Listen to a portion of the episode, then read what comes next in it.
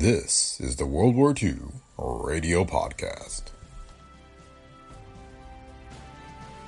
A date which will live in infamy. This is London. We shall fight in the hills. We shall never surrender. Go ahead, Berlin. This is the National Broadcasting Company.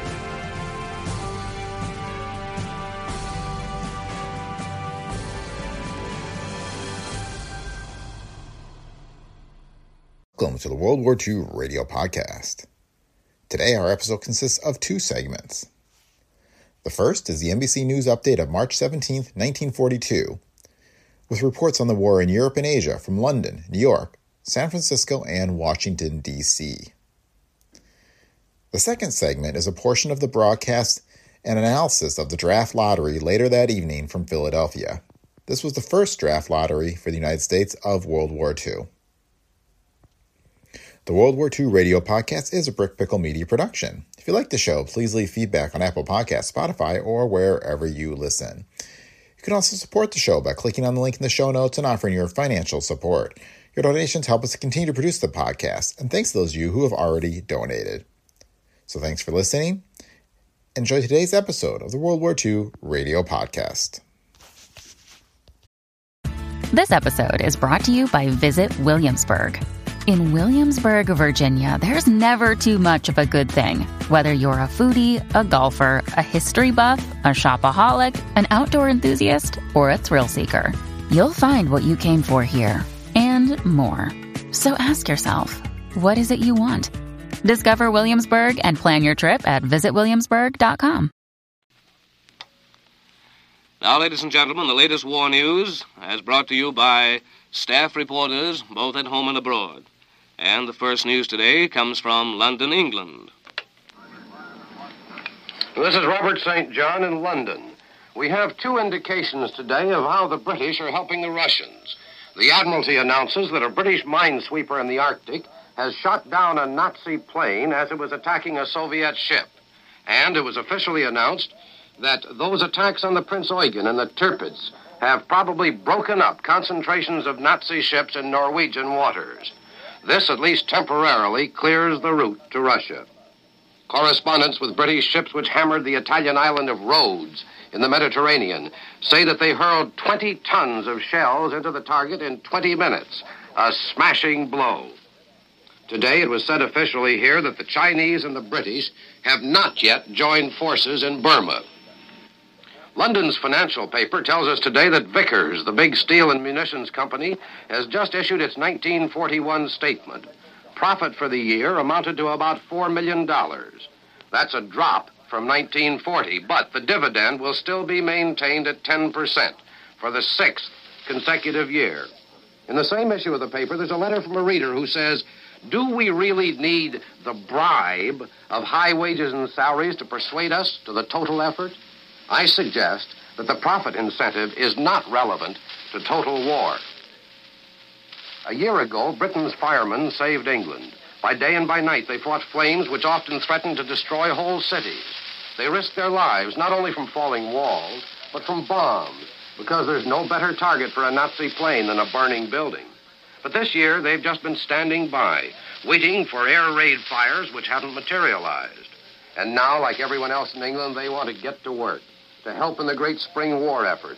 There are 100,000 of them. They've figured out a scheme. They want to turn their 20,000 fire stations into miniature factories. Factories which would keep working 24 hours a day, seven days a week. Many of the firemen are skilled engineers. They figure they could make munitions or airplane parts while they're standing by. They've appealed to the Prime Minister himself to help them find a way to do useful work instead of just polishing brass. Now, here are today's signs of the times in England. The government has cut our clothing allowance by 25%. Instead of five and a half coupons a month, we'll get about four. Enough to buy two pairs of silk stockings a month and nothing more. Now we can expect to see more and more British women in slacks, because you don't have to wear stockings with slacks. The Ministry of Agriculture has told people with greenhouses on their private estates that this year they must raise tomatoes instead of rare flowers. The Ministry of Food may soon forbid public banquets. Because of the scarcity of soap, public restaurants may soon be ordered to limit each guest to one knife and one fork for the whole meal. A banana has just sold here for $10 and a bottle of whiskey for $500. It happened at a public auction. The money goes to buy battleships for Britain. And now, this is Robert St. John in London, returning you to New York. Now, here in the New York newsroom, we have news of storms in the United States. At least 115 persons are dead in the wake of a series of tornadoes which swept through six southern and midwestern states yesterday. Hundreds more are injured, and the final count is not yet in. Property damage from early estimates has put at several millions of dollars. Countless houses and barns have been leveled. Livestock lies dead throughout the area. Roads were blocked by fallen trees, and telephone and telegraph lines are down. The Red Cross and relief agencies are caring for thousands of the homeless. Mississippi was hardest hit. Tennessee, Kentucky, Indiana, Illinois, and Missouri also were affected. And from Moscow this morning comes word that the Moscow radio says that the German 16th Army, trapped at Staraya Russa, has been given a particularly grave setback. Now, that's how it describes the Nazi loss of an important point of resistance in heavy fighting below Leningrad. Frontline dispatches identify the point only as N, but it's situated on the summit of a commanding height. The Soviet Information Bureau announces the destruction of 215 German planes to only 57 Russian losses in the period from March the 8th to the 14th for a victory ratio of nearly 4 to 1. And dispatches of Nazis surrendering uh, in ever greater numbers in the Ukraine, where Red Marshal Timoshenko is storming the great city of Kharkov, are coming through. Now, this would indicate that new advances against the Nazi held Pittsburgh of the Ukraine, Kharkov, with its 800,000 Russian inhabitants. Earlier dispatches from Stockholm told of Russian forces cutting off Rzhev 140 miles north of Moscow and a major base of German operations against the entire front below Leningrad. And Red Army columns were also said to be closing in on the large city of Kursk, just above Kharkov. And Russian parachute troops were said to have established themselves behind Nazi lines on the front at Smolensk. And Moscow says that 215 German planes were destroyed last week against a Russian loss of 57. And now let's get a picture of the Far East fighting from the newsroom in San Francisco. From our San Francisco newsroom, we bring you the latest reports of the Far East. Lieutenant General Harold Alexander, new commander in chief in Burma, said today that the Imperial forces have worked out new strategic and tactical plans. Plans in which they have started stabbing at the Japanese in vigorous local offensive actions.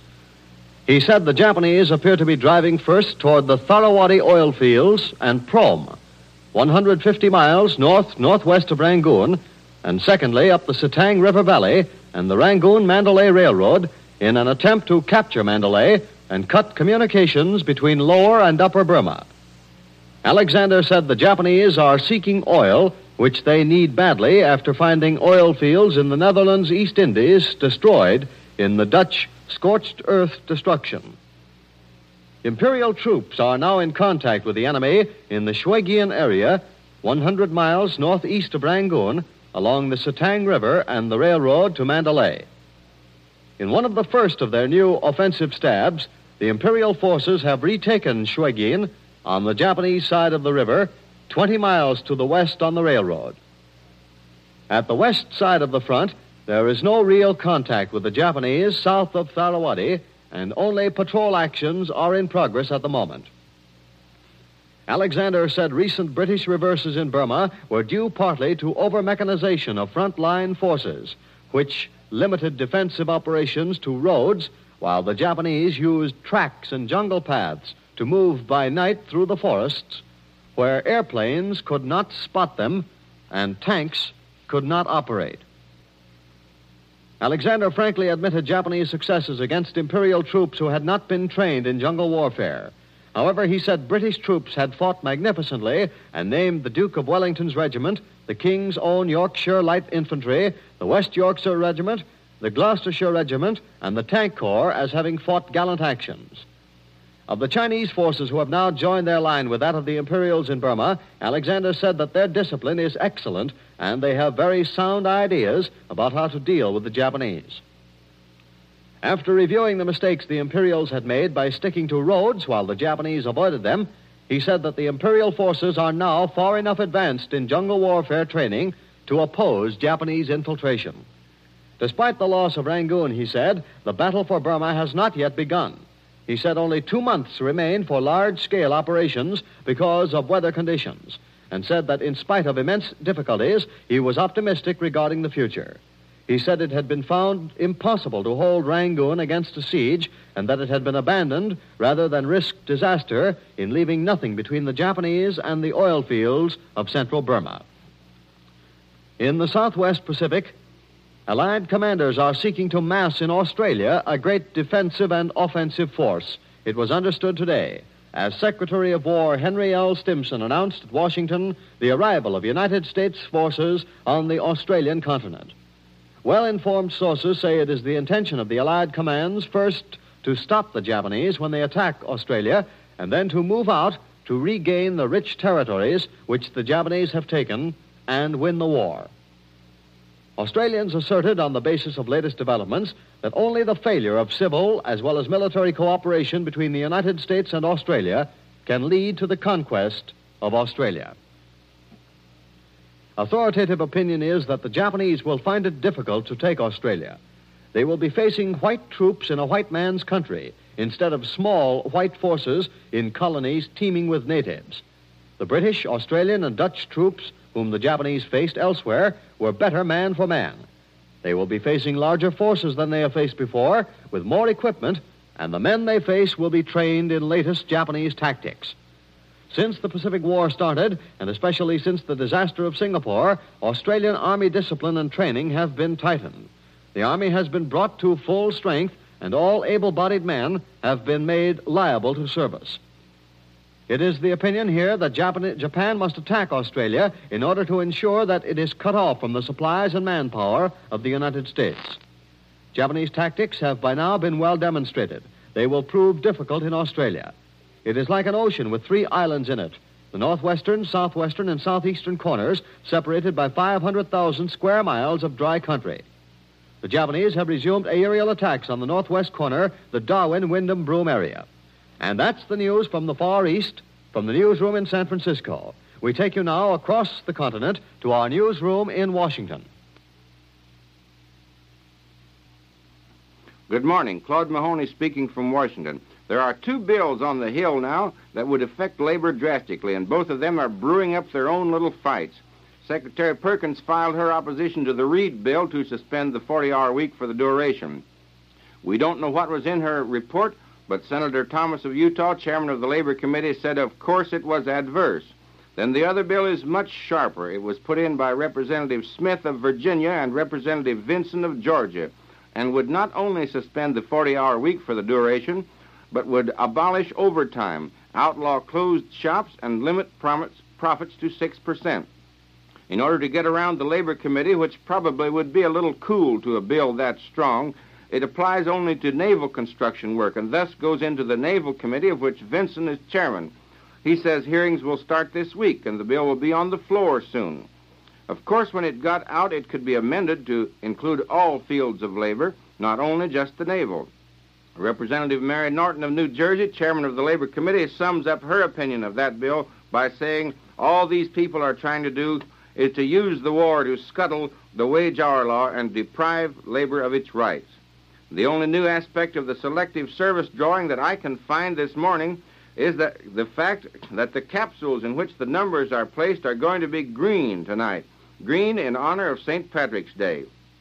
The drawing will begin in the big departmental auditorium on Constitution Avenue at 6 o'clock with a short talk by General Hershey opening the show.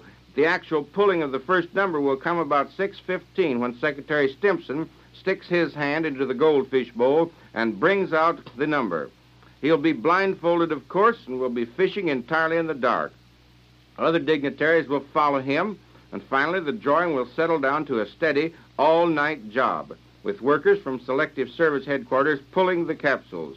And with this drawing, the men of 20 years and those of 36 to 44 will be assigned numbers for possible induction. The House and the Senate Both are hot on the trail of Robert R. Guthrie to find out about his charges that differences of opinion within the textile division of the War Production Board forced his retirement in discouragement.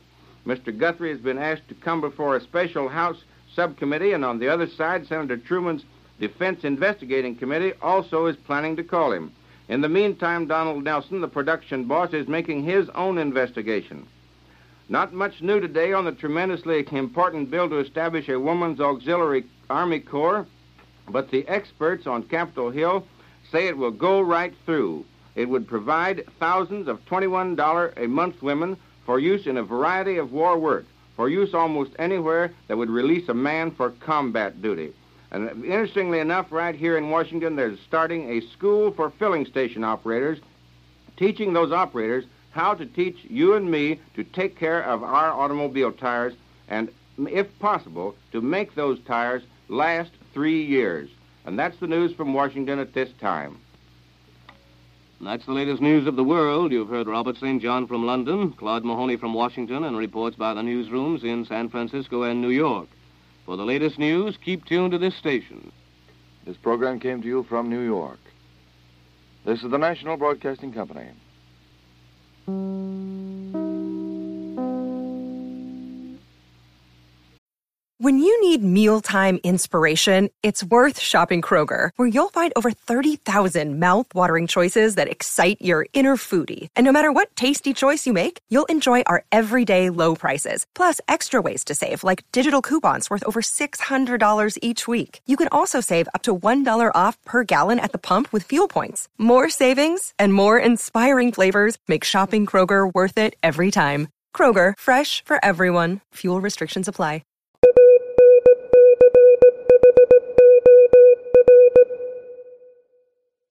March 17, 1942, the United States of America is at war. To fight its war to a victorious conclusion, manpower is needed. To secure that manpower, the Selective Service System was established in the nation. Today, the third lottery will take place to determine the order in which some 9 million men between the ages of 20 and 45 may be inducted into the armed forces to serve their country. The microphones of the National Broadcasting Company are set up now in the Departmental Auditorium on famed Constitution Avenue in the nation's capital to bring you this dramatic ceremony, the first to take place since America entered the war.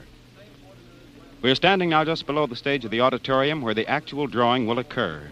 The historic Goldfish Bowl, which served during the First World War and in the two previous drawings in 1940 and 41, is set up now on a small stand at the front of the stage. Just a few short minutes ago, the green capsules 7,000 of them were poured into the bowl from a special mixing machine that has been churning numbers all night. The bowl is almost filled with them now. As a matter of fact, the bowl is the extension that serves just above the bowl is not quite filled. And flanking the stage is a special guard of green clad Irish war veterans. There's a huge board backstage center upon which the numbers will be recorded. The slips themselves will be photographed in proper sequence and then preserved in order. The slips inside the green capsules are numbered from 1 to 7,000. Each number is preceded by a T, signifying the third drawing. The men holding the number drawn first will get the order number 10,001. The second number will be drawn, will be assigned order number 10,002, and so on through the 7,000 numbers, which will take about 12 hours to completely draw from the goldfish bowl. The first capsule will be drawn by the Secretary of War, the Honorable Henry L. Stimson. But now the director of the Selective Service System, Brigadier General Lewis B. Hershey, has come to the stand on the stage here and will speak very briefly. General Hershey is standing at the stand now. He will st- speak in just a moment. Americans everywhere, we are assembled tonight to establish the priority for selection of the millions of our men who registered last month. Modern war demands a great variety of tasks from the citizens of a nation. This is everyone's war. Each of us has a stake in it. Each of us must do an essential job to win it. We have the resources in men, machines, and materials to win this war. We must use them for that purpose.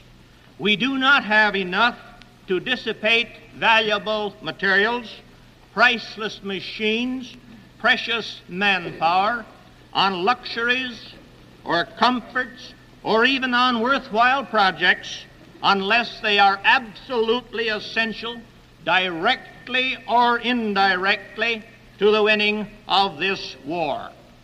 Tonight, we formally add millions to that pool of men who stand ready for selection for the necessary tasks, whatever they may be.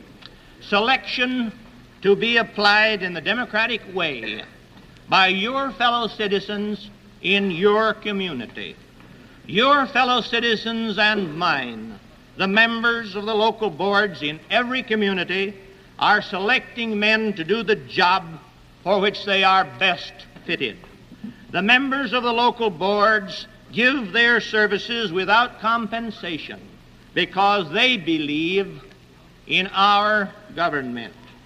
They have done a difficult job in an outstanding manner. They will accept the ever increasing work and responsibility with the same efficiency and fairness which have characterized their efforts heretofore. Millions of men have registered for service. Behind them stand other millions of men and of women united in their faith in our way of governing ourselves. We have freedoms we treasure. To hold them, we will work and we will fight.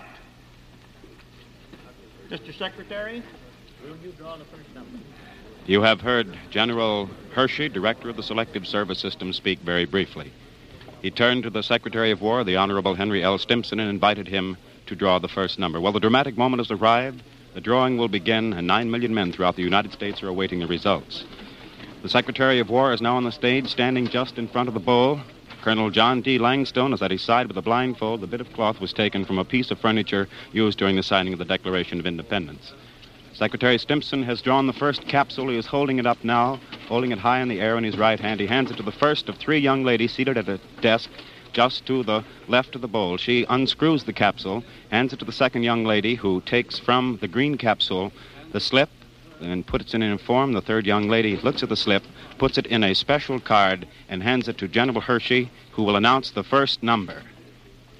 The Secretary of War, the Honorable Henry L. Simpson, Simpson Stimson has drawn T three four eight five. T three four eight five. First number has been drawn by Secretary of War Stimson. It was number 3T 3485. And now the Secretary of Navy, the Honorable Frank Knox, steps to the bowl here. He is also blindfolded by Colonel Langston with this very historic piece of cloth. The blindfold is being tied about the eyes now of uh, Secretary Knox. He steps to the goldfish bowl. His hand is directed. His left hand goes into the bowl. He takes out one capsule, hands it to the young lady here, who unscrews the capsule, hands it to her companion directly to her right, who takes the slip out, puts it in a small wooden form, and examines it. Then the third young lady takes it, inserts it in a card, and again the card is handed to General Hershey and the second number drawn. The Secretary of the Navy, the Honorable Frank Knox, has drawn T 2850. T 2850. The second number drawn by the Secretary of Navy, Mr. Knox, is T 2850. And now the third number is to be drawn. It will be drawn by the Honorable Andrew J. May, the chairman of the House Military Affairs Committee. The Honorable Mr. May is now being blindfolded. His left hand is being guided to the goldfish bowl. He takes one capsule from it, hands it to the young lady here at the table, who again unscrews the capsule lid and will hand it to the second young lady. And that procedure will be repeated. It is estimated for the next 12 hours throughout the night and into the early morning to complete this drawing of 7,000 numbers. But here is the third number. The Honorable Andrew J. May, Chairman of the Military Affairs Committee of the House, has drawn T 4301. T4301. The third number to be drawn, T4301. T4301. And now the fourth number will be drawn. It will be drawn by the Honorable James W. Wadsworth, of the House of Representatives, the co author of the Burke Wadsworth bill that set up the Selective Service System. He too is being blindfolded, standing directly in front of this large goldfish bowl filled with green capsules. He dips in, he goes down into the goldfish bowl and selects a capsule, hands it to the young lady, who again unscrews the lid of the capsule and hands it to her companion. The companion takes the slip from the capsule, inserts it on a form, who hands it to the third young lady, into a card, and it is again handed to General Hershey, and the fourth number will be announced. Mr. Wadsworth has drawn T441. T441. And thus the fourth number to be drawn is now posted on the great board backstage center here in the departmental auditorium. It is T441. And now we will repeat again the four numbers that were drawn first in this, the third draft lottery. The first number is 3485. The second one, T2850. The third number drawn, 4301. And the fourth number drawn, 441. And so the first number was drawn by the Secretary of War, the Honorable Henry L. Stimson. And other officials have drawn numbers from the Goldfish Bowl. Others are still on the stage to draw numbers. Many on the stage will be blindfolded so that they too may participate in this fateful and historic occasion. The director of the Selective Service System, Brigadier General Hershey, spoke very briefly. This broadcast has come to you from the Departmental Auditorium in Washington. This is the National Broadcasting Company. Mm-hmm.